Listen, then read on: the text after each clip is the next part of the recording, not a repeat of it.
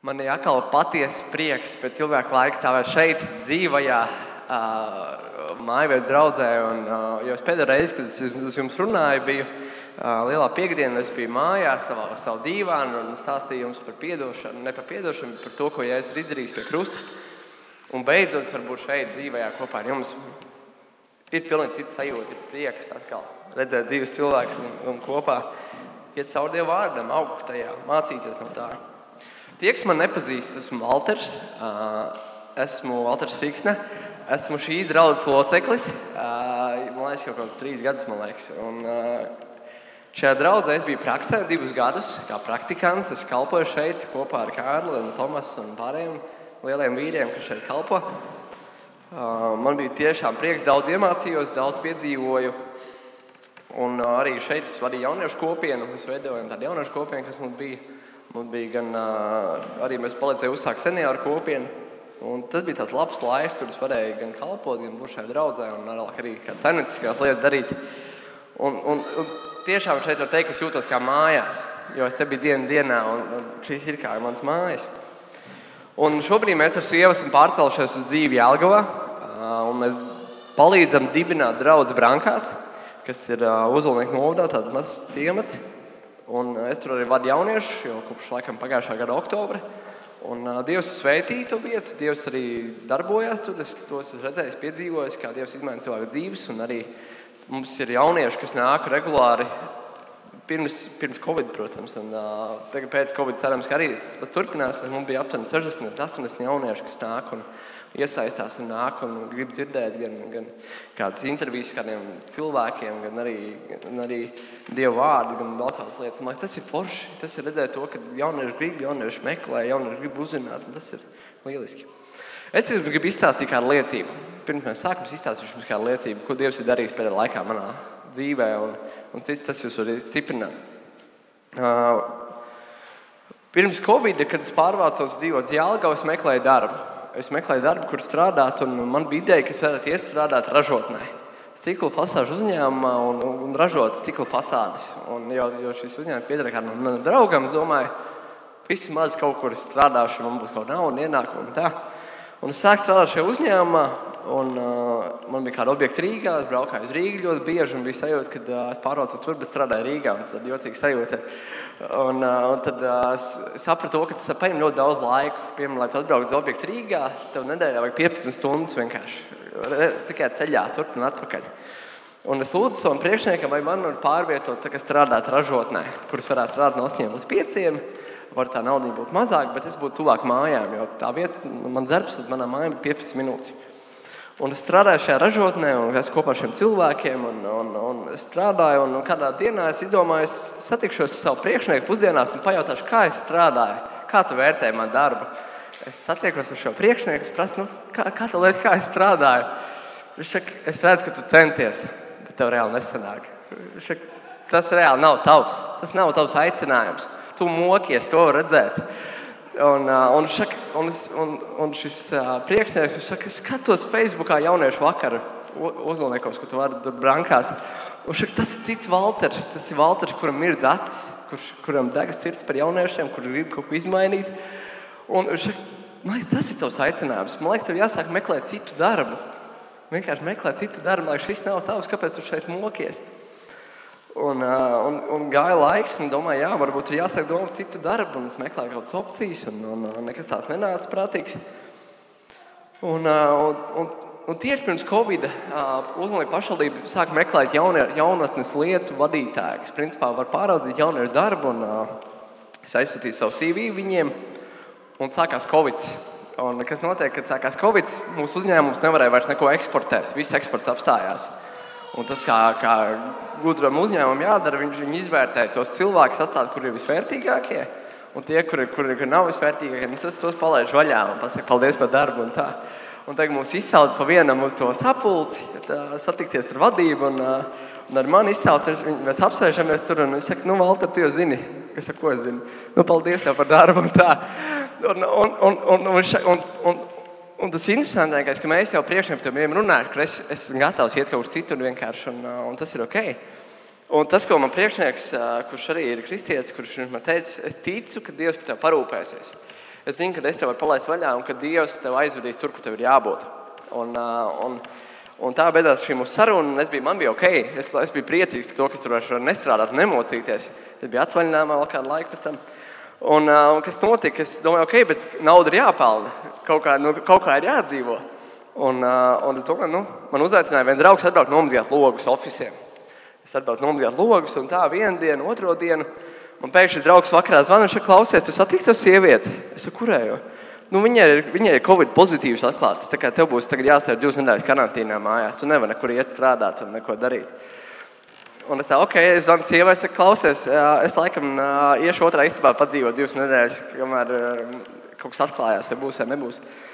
Un, un, un, un tas, tā sajūta ir tāda pavisam interesanta. Tu esi atlaists, tu nevari strādāt, un tu vienkārši paļaujies Dievu, Dievu žēlstību.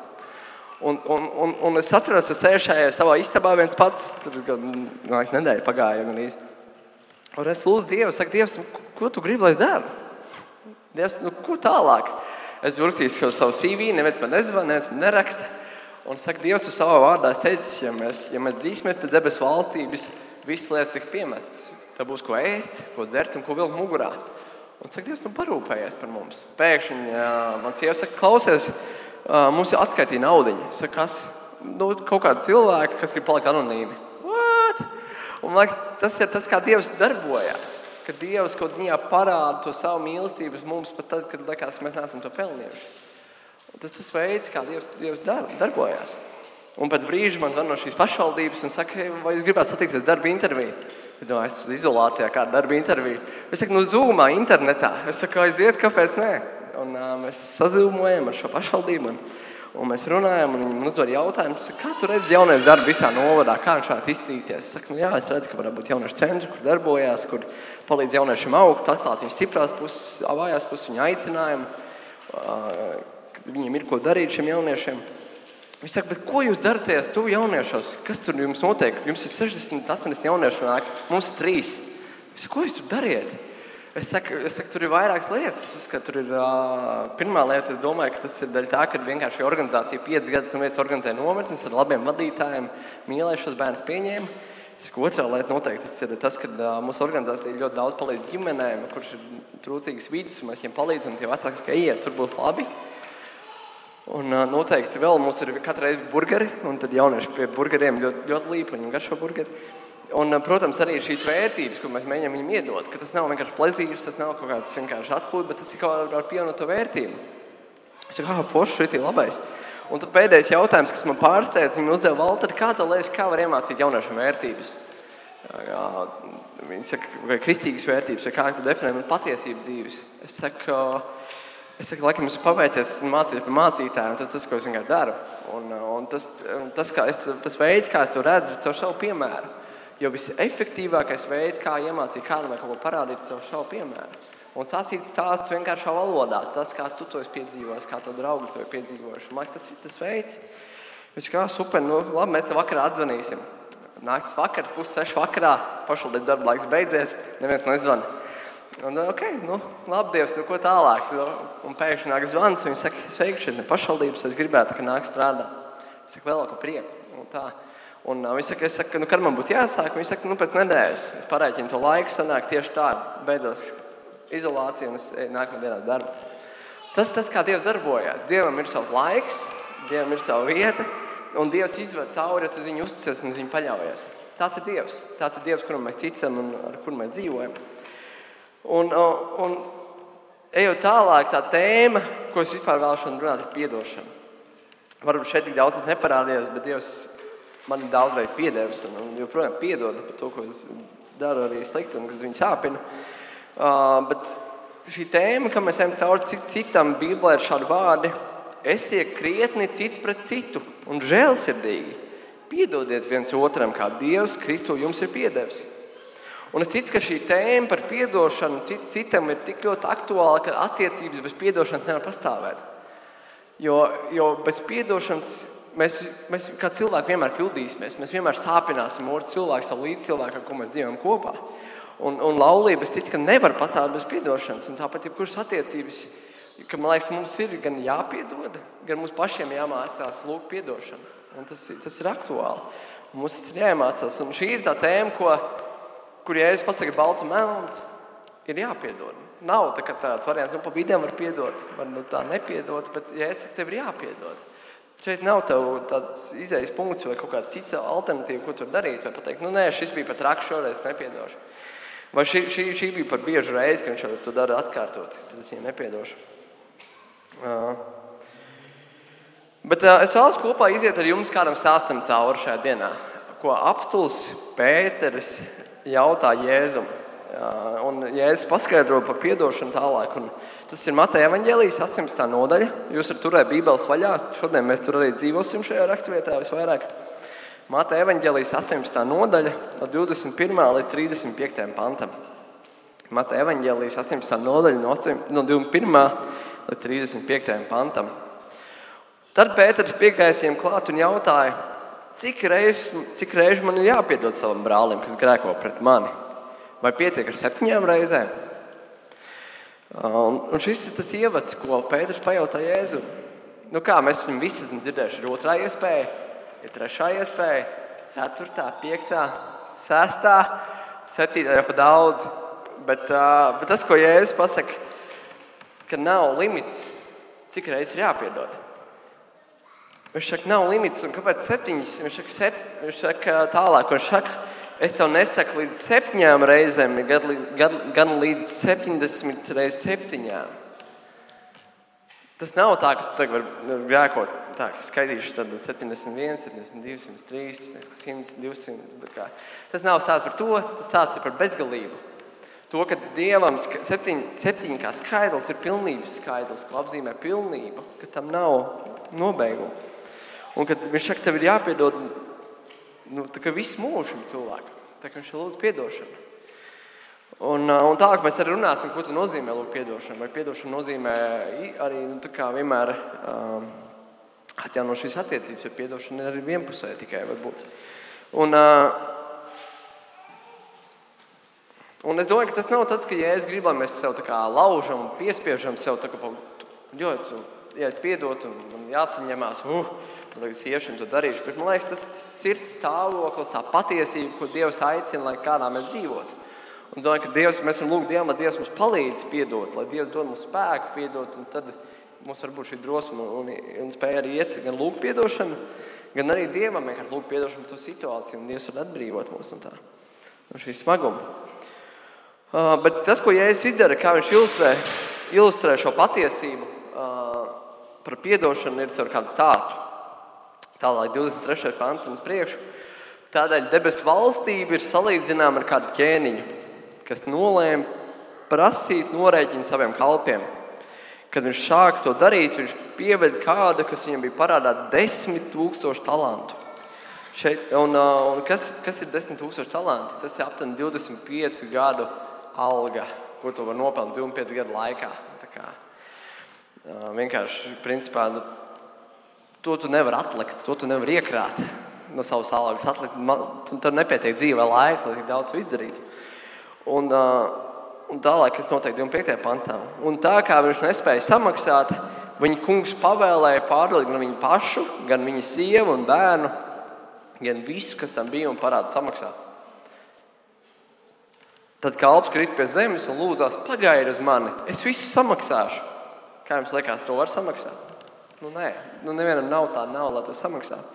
Un, protams, tas, ka viņi grib, glābt savu, grib tikai glābt savu ģimeni, lai ģimene to necieš. Un, uh, un 27. pantā kungs iežēlojās par šo kalpu, atlaida tam aizdevumu. Un šis kalps izgājis ārā, ieraudzījis kādu savu biedru, kas viņam bija parādā 100 denāriju. Un 100 denāri ir aptuveni 3 mēnešu algas. Nu, tas nav maz, bet tas arī nav daudz, ko nevarētu atdot. Un viņš, viņš to satvēra, uz ņaudu un sacīja, atdod, ko es parādā. Tad viņa biedrs krita pie zemes un lūdzās, pagaidi uz mani, es visu samaksāšu. Neizklausās pazīstami, tāda pati situācija. Vienam atlaiž, otram neatlaiž. Un kas notiek tālāk? 30. pants. Taču viņš negribēja gaidīt un aizgājis to ielikt cietumā, līdz tas parāds būs samaksājis. Citi kalpi, viņa biedri to redzēdami, ļoti noskuma. Tie gāja un visu notikušo atstāstīja kungam, Tad kungs viņu pasauca un sacīja: tu nelietīgais kalps, viss tev parāda, es tev atlaidu, kā tu lūdzi. Vai tev tāpat nevajadzētu apžēlot par savu biedru, kā es par tevi apžēlojos?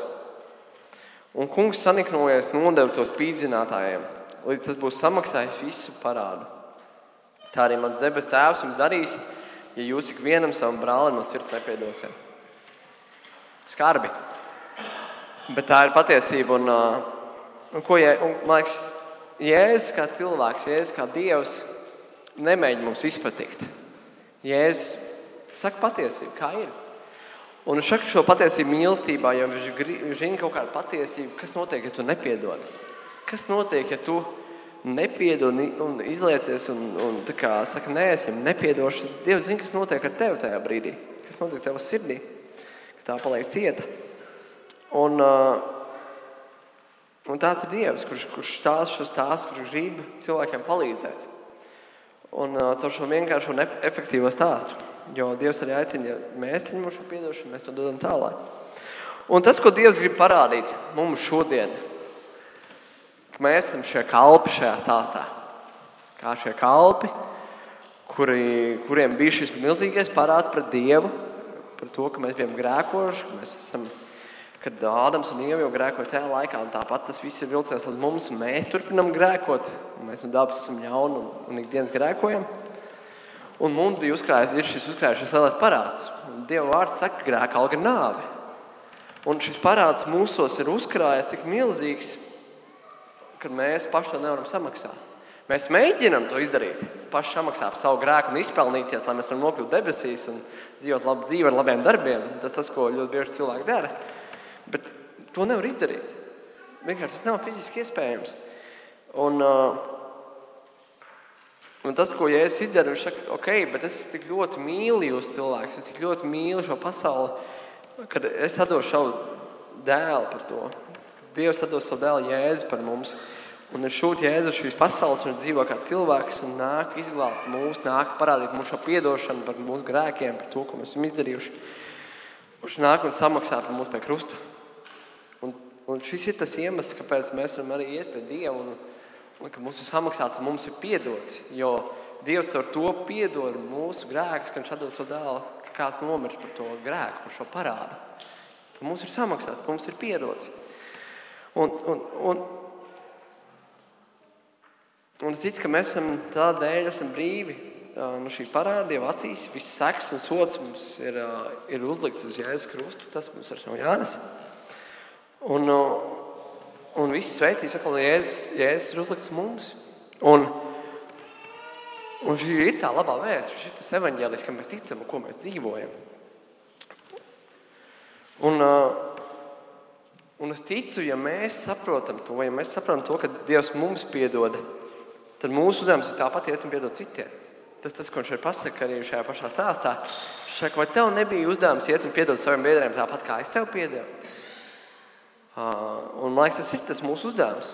Un, protams, ka tas nav vienkārši, bet tas tas, ko Dievs aicina mums darīt.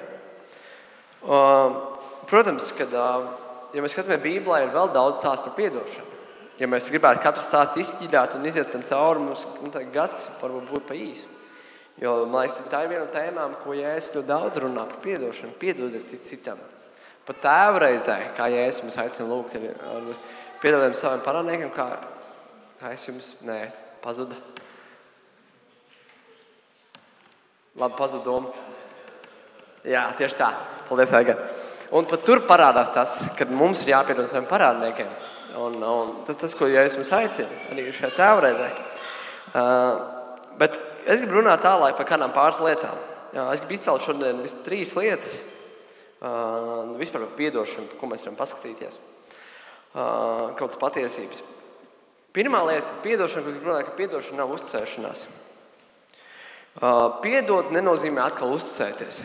Uh, tam cilvēkam, kurš tev ir sāpinājis, bet piedot nozīmē paklausīt Dievam saprast to, ka tas, ko Jēzus ir izdarījis, par tavu parādu pie krusta, atdodot savu dzīvību, tavs pienākums iet un piedot viņam, piedot citiem.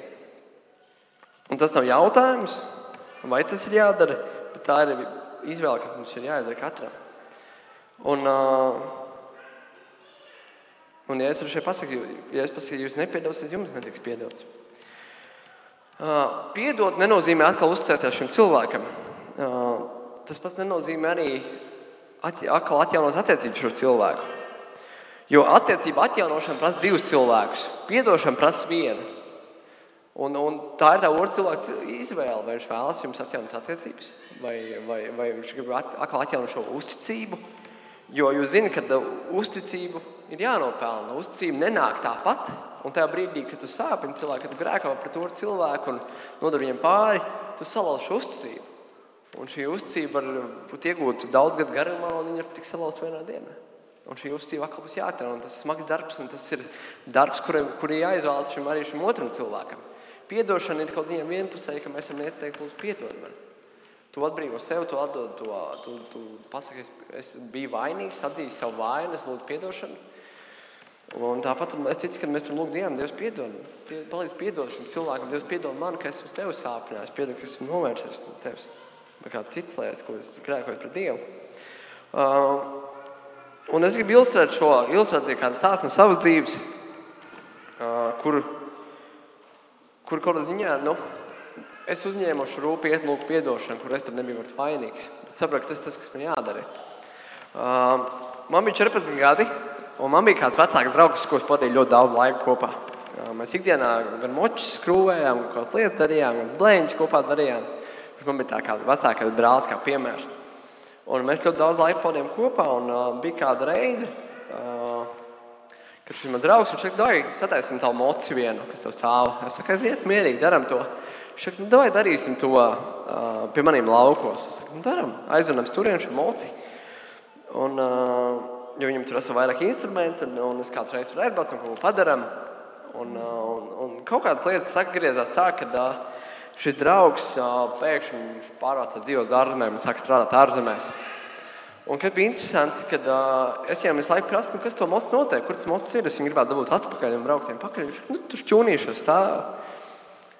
Vienreiz pajautāja, nu jā, tur šķūnīšos. Pēkšņi viņš man neatbild neko. Paliek tā jocīgi. Es prasu viņam, mammai, kur, kur tas mocis ir. Viņš saka, nu, tur šķūnīšos vajadzētu būt. Aizbraucam šķūnīšiem, savu tēti, protams, tā močoša nav.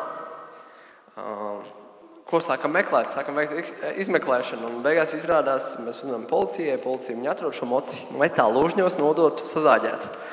Un, un, un kaut ziņā, un bija vēl kaut kādas lietas, vēlāk pārmeklēt kaut kādas mantas, un sapratu, man vēl kāds mans trūkst, kad šis draugs man ir apzacis. Man liekas, tas ir stulbi. Nu, tu pats tajā brīdī jūties ļoti slikti.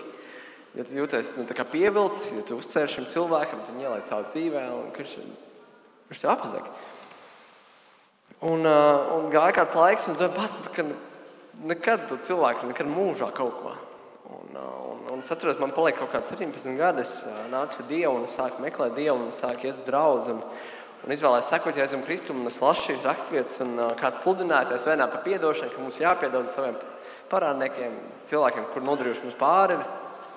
Un domāju, man jau īsti nav neviens cilvēks, kurš man būtu nodarījis pāri, vai kuram man būtu jālūdz pašam arī piedošana, vai kaut kādā ziņā nu, jāizlīgst to cilvēku. Un es saku, nu, es tev piedodu, ir ok. Nu, Un, un es sapratu, ka Dievs man aicina šim cilvēkam lūgt atdošanu. Tā kā ziņā atlaist viņ, viņam šo grēku, atlaist viņam šo pārdarījumu.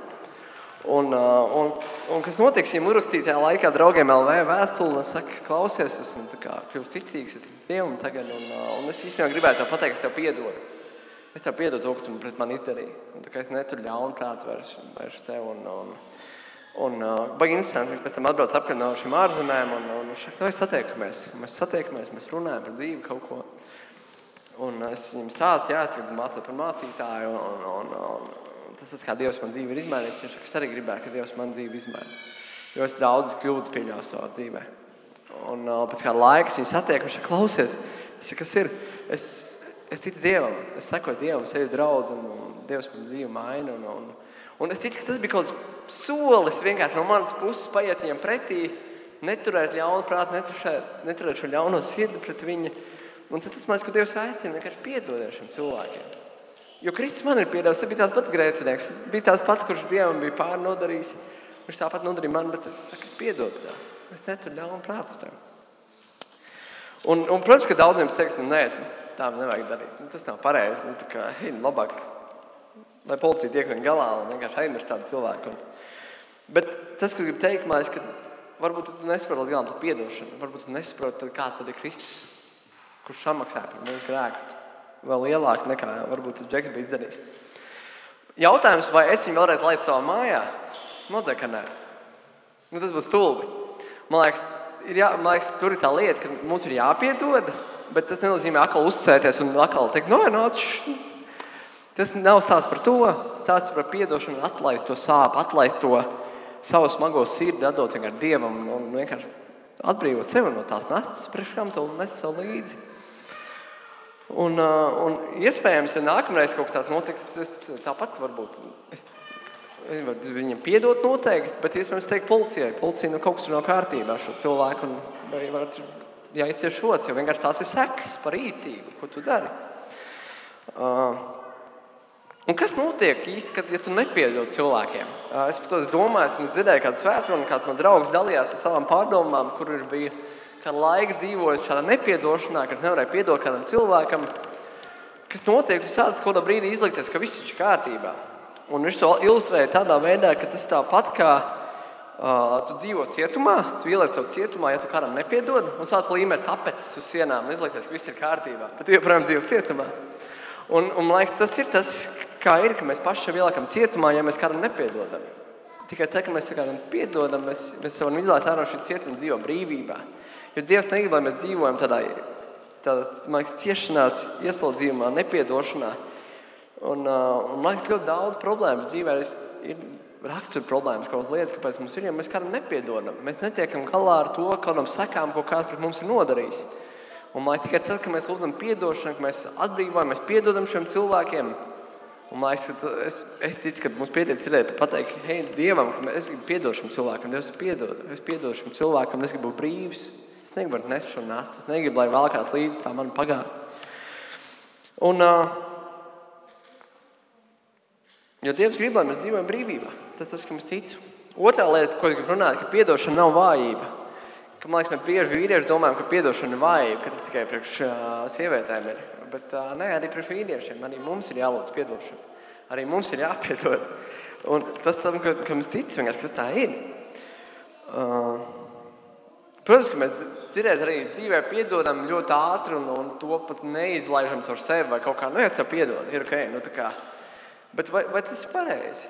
Vai, vai kaut kādā ziņā nevajadzētu mums atzīt un cilvēkam, jā, tas man sāpināja? Jo es ticu tam, ka tad, kad es lūdzu savai sievai atdošanu, es, es gaidu, ka viņi man pasaka, Valter, tas nebija ok. Nu, tu grēkoji par mani, tu sāpināji mani. Grēks nav ok, grēks nav pareizs. Tas nav pareizi, ko tu dari, bet tu sāpināji. Un ir svarīgi, man liekas, izstāstīt to sāpju, kā tu, kā tu jūties. Jo, jo, jo tas cilvēks otrs nezina, kā tu jūties tajā situācijā, man liekas, tad arī tas cilvēks galam nesaprot, ko viņš šodien pār nodarīs. Un arī tas cilvēks, tā, kad tas cilvēks krata tev sirdi, vai kad cilvēks stāsta par to, kad, kā viņš jutās tajā brīdī, vai, vai kas notika, vai, vai, Es ticu, ka tajā brīdī, kad tu tikai pasaki to, kā tu jūties, tad tikai tu vari piedzīvot šo dziedināšanu. Tad tikai pa īstam liekas, tu vari atvērt savu sirdi, parādīt, kas tur notiek. Un, un tad arī tu vari piedzīvot to, ka Dievs dziedina šo Dieva žēlstību. Jo ir, kaut, ir teiciens, liekas, cik liela sāpe, tik daudz zāles būs. Man liekas, ja tev nesāp, nu, tad arī nu, tādas zāles nebūs. Vai ja tu to neatvērs vaļā to brūci, nu, tad tu nevarēsi sārst, atdziedināt. Un es ticu, ka tā nav vajība.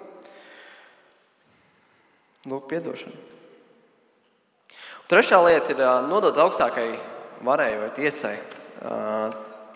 Tas, ko es domāju, ka visā Bībelē, caur visai Bībelē parādās, ka Dievs saka, man pieder atriebība. Neatriebies, nedara pāri šim cilvēkam, neatriebies par to, ko viņš darīs, jo man pieder atriebība.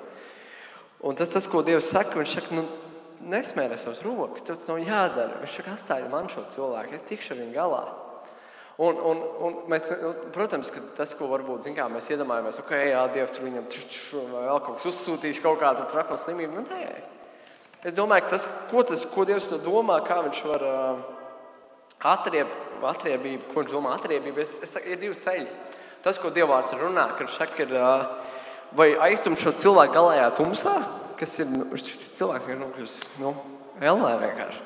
Vai otrs variants, kas var notikt šo cilvēku, šis cilvēks ir tik glābts, viņš cik, cik būs kopā ar Dievu mūžīgi. Un, man liekas, tas, tas ka, ka, kas vajadzētu notikt mūsos, ka mēs to par to domājam, ka mēs domājam par to, ka šis cilvēks, kurš Dievu nepazīst, kurš sāpina citus, sāpinājis tevi, ja tu viņam neprāti piedošanu, ja tu viņam nepalīdzi, tad viņš agrāk vai vēlāk nu, nokļūs šajā galējā tumsā. Un vajadzētu mums sāpēt sirds un domāt, kā mēs varam šim cilvēkam parādīt šo piedošanu, palīdzēt viņam, lai viņš izvēlas šo ceļu kopā ar Dievu un viņš piedzīvo šo dziedināšanu, šo, šīs pārmaiņas, ko mēs piedzīvojam. Un, protams, ka tas, ko visbiežāk mēs darām, nevis mēs uh, lūdzam Dievam, lai Dievs tiek ar šo situāciju galā, atdodam to Dievam, Dievs tiec to galā. Bet tas, ko mēs darām, mēs sākam rakstīt komentāros kaut kādas, biežāk kaut kādas Facebookā, vienkārši apvainošus komentārus, vēl kaut ko. Un, un mēs to nenodarām tam cilvēkam pāri, mēs to darām paši sev pāri. Un, un, un, un liekas, mēs sev vairāk ieriebjam nekā, nekā tam cilvēkam. Un mēs beigās kļūstam apsmiekli.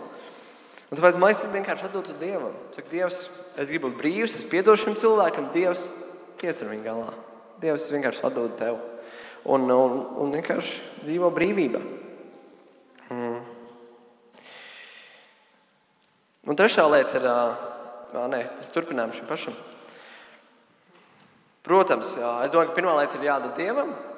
Otrā lieta, ko es gribu teikt, kas nav ļoti populāra, bet uh, man liekas, ka mums ir jādod arī kādam varas iestādēm tā situācija. Cerējām, mēs kā kristieši gribam visu noklusināt un visu vienkārši aizmirst.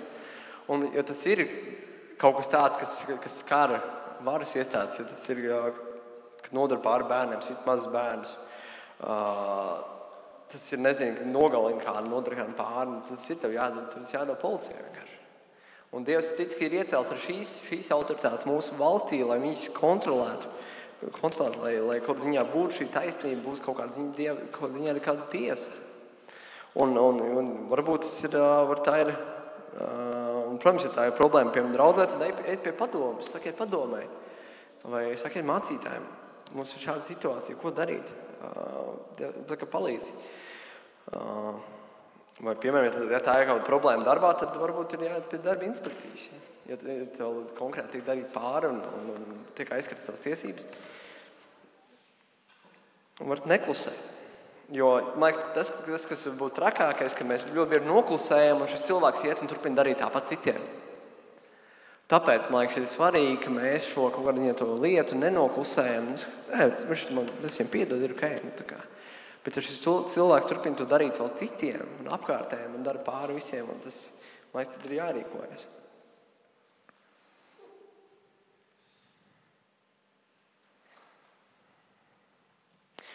Ceturtā lieta, ko es vēlos runāt, ir atdošana, ir kā sīpols. Nevis tā smird, bet tā liek raudāt. Un, un, un, un, un, un piedošana kā sīpols, kāpēc arī kā sīpols? Tāpēc, ka piedošanai sīpolam daudz slāņu, kā jūs zinat. Un, un visbiežāk šis sīpols, šie, šie slāņi krīt pa vienam nost. Mēs piedodam vienam slānim, un pēc kāda brīža mēs atceramies vēl kādiem cilvēkiem, kuriem mums sāpinājuši. Un, un pēc kāda laika iespējams mums atkal nāk šī pati, šis pats cilvēks, šī pati situācija, un mums atkal ir jāpiedod. Uh, jo es ticu, ka uh, tas tas, ko Dievs mums aicina, ir piedot šiem cilvēkiem. Atdot to Dievam un, un dzīvot tālāk. Un es gribu, lai jūs šobrīd padomājat pie sevis, kas varbūt tie cilvēki, kam jums ir tās situācijas, kam būtu būt jums jālūdz piedošana. Varbūt jums ir kaut kāds cilvēks, jums noteikti katram ir vismaz viens cilvēks, varbūt jūs klausoties šo, padomājāt, kas ir tas viens cilvēks, kuram jums būtu jālūdz atdošana? Vai kas tas, kur jums jādod tā šī situācija Dievam vienkārši? Jāsaka, Dievs, nu, piedod, piedod man, kad es sapnēju tevi, vai piedod Dievs. Es gribu piedot šim cilvēkam, Dievs palīdz man piedot šim cilvēkam. Dievs atlaiž šo, es gribu piedot caur tevi šim cilvēkam. Man liekas, tas padomājiet, kas ir šis viens cilvēks. Un, uh, tas arī viss, ko es šodien vēlos padalīties. Un, uh, jūs varat padomāt, vai jums ir kādi jautājumi. Uz uh, ekrāna bija pirmie numurs, varbūt ir numurs. Uh, varat atsūtīt man kādu jautājumu, es noteikti jums atbildētu.